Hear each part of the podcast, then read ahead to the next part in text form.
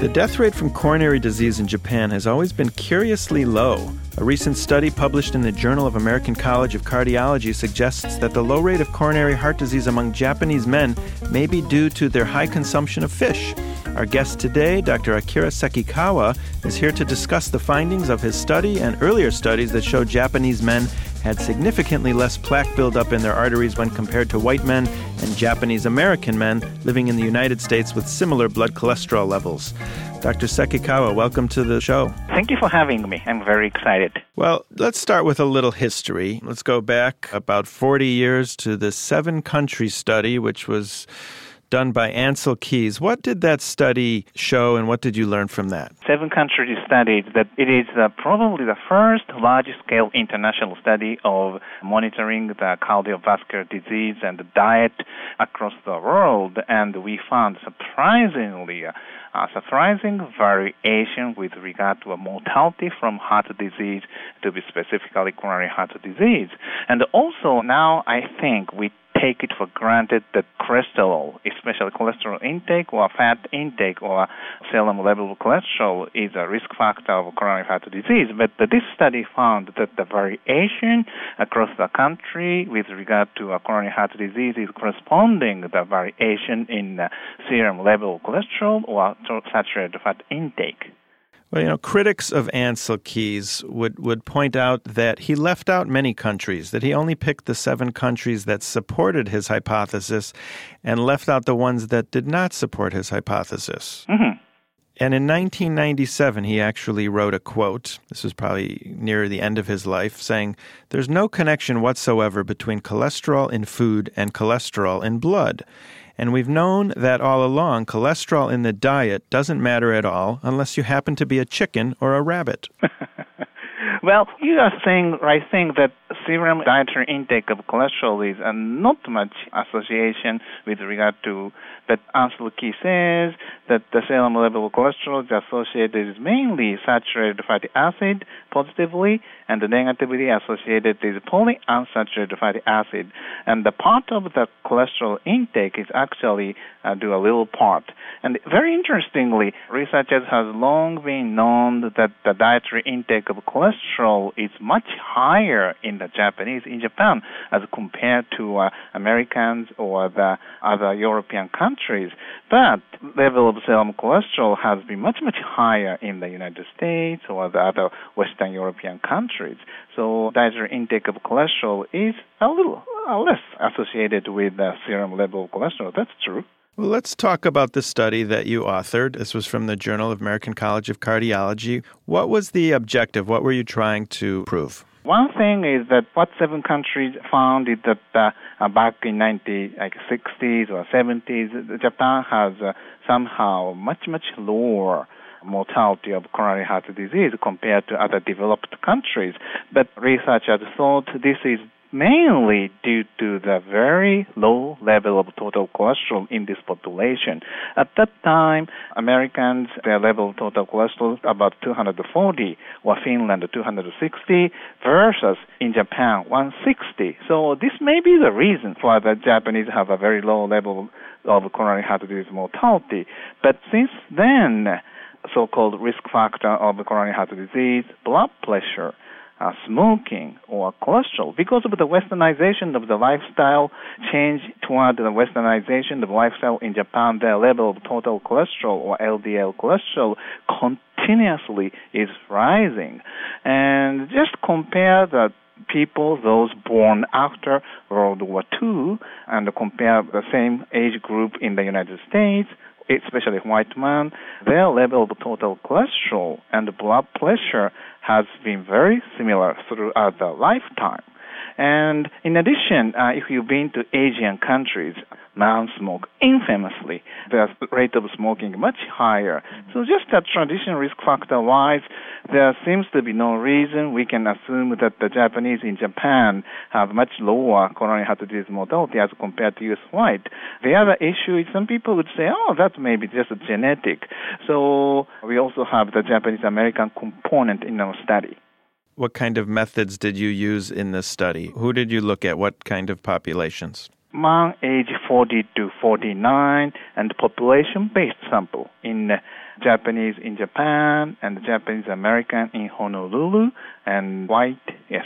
And what kind of things did you look at besides their bids? Outcome measurement, because actual incidence, attack rate of coronary heart disease is very, very low in these young people. So we use the non-invasive imaging technology to assess the level of atherosclerosis. So we use coronary calcification evaluated by CAT scan also the thickness of the intima-media carotid artery. So we call it IMT. If you've just tuned in, you're listening to the Clinicians Roundtable on ReachMD, the channel for medical professionals. I'm your host, Dr. Larry Kaskel, and my guest today is researcher Dr. Akira Sekikawa, and we're talking about a recent study that he did on perhaps showing that the Japanese diet rich in fish may actually hold the secret to a healthy heart. Dr. Sekikawa, what were the results of your study? Results show that the so-called traditional risk factor, and that the cholesterol, blood pressure, smoking, or other things does not explain the difference in the level of subclinical atherosclerosis between the Japanese in Japan and the white. But if we put the serum levels of fish oil, uh, N3 fatty acid, we would say, the difference disappears. So very high consumption of fish among the Japanese may be the reason that they have much lower rate of coronary heart disease or much lower level of atherosclerosis. When a Japanese man moves to Honolulu, what kind of changes in his lifestyle besides food? I mean, does he take on the Western style of living, which is less contact with family, more stress, more chasing the dollar, and eating more processed foods? Our Japanese American population is first purely Japanese Japanese, no ethnic mixture for one thing. And these are the third and or fourth generation Japanese Americans. So we could say that purely genetically the same with the Japanese in Japan, but in the culture or lifestyle wise, it's totally acculturated. So westernized, totally westernized. And the other things that change are the air quality, the water quality. So it seems there's more factors than just the fish intake. You mean uh, comparing the Japanese in Japan and white or the Japanese American issue? The Japanese in Japan and the Japanese in America. Uh-huh. I would say that air, Hawaiian air is pretty good, I would imagine. Yeah, yeah, air quality or the stress, and with regard to that, yes, uh, they should be much better. Yes. Perhaps it's just speaking English and living in America, which is what's dangerous for your health. Yeah, another hypothesis is that they don't use chopsticks. Right. I like that. I like that. We should get rid of our forks. Um, well, let's talk about how much fish intake is the appropriate amount of fish intake. What is the normal fish intake in Japan? In Japan, surprisingly, they eat fish every day, and the National Nutrition Survey says that the man age 40 or 50, they eat about 100 gram. That is about uh, how much ounce? Uh, 100 gram of fish every day they eat. This is very striking with the data from the United States or other countries. In the United States, median value of fish intake is probably less than two times a week versus every day, 100 gram. I remember reading a study where they actually supplemented Japanese people in Japan and gave them even more fish oil. Mm-hmm. That is a study called the JELIS. Yes. So did they get even more of a benefit? We need to be very careful to interpret that study. For one thing, is that the incidence of coronary heart disease or heart disease actually, yes, they have beneficial effect, but uh, mortality-wise, no different. And let's talk about mortality. So the Japanese men are not dying of coronary artery disease. What are the major causes of death in Japan? Still cardiovascular disease, but the stroke rate is far, far higher than that in the United States and the cancer about the same. And so, any theories why more strokes? I think mainly the control of blood pressure. So, when we look at fish oil, there's a lot of proposed mechanisms uh, that say why the fish oil is working. Some say it's antithrombotic, some say it is stabilizing membranes, some say, you know, lowering triglycerides. What do you think is the ultimate mechanism responsible for all the benefits? That uh, currently that American Heart Association recommends for healthy people increase the fish intake two times a week is current recommendation. And this is, I think, based on the fish effect on anti-arrhythmia anti-arrhythmic effect, and there are lots of studies to support this hypothesis. And increasing the fish intake two times per week and more would not have much effect with regard to arrhythmia, and I agree with that. But uh, our study, Japanese in Japan, we found that significant negative association with serum level of fish oil with measurement of atherosclerosis. So, which means lifelong intake of fish may be associated with anti-atherogenic effect.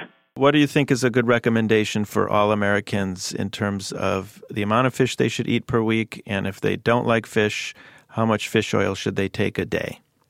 The currently the American Heart Association recommended two times a week of fish intake is very reasonable, and I don't suggest to increase the intake of fish based on our study result because we don't have any clinical trial evidence with regard to increase fish intake substantially that can prevent the coronary heart disease.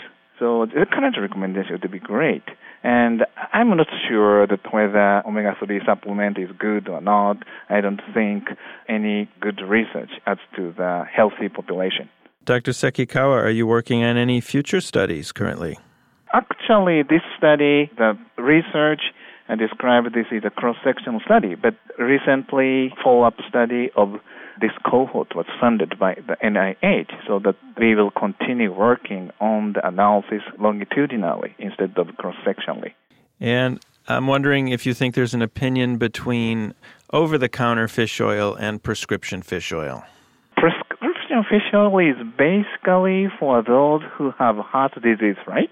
Right, and it's also indicated for the lowering of triglycerides uh-huh. currently uh-huh. in the U.S. Yeah, lowering triglyceride, but medication for the lowering of triglyceride is fibrinoid or other medication, and if that doesn't work, the omega-3 may be a good choice. Dr. Sekikawa, is there anything else you'd like to add before we go? That's about it. Dr. Akira Sekikawa, thank you very much for talking with me today. Thank you very much having me.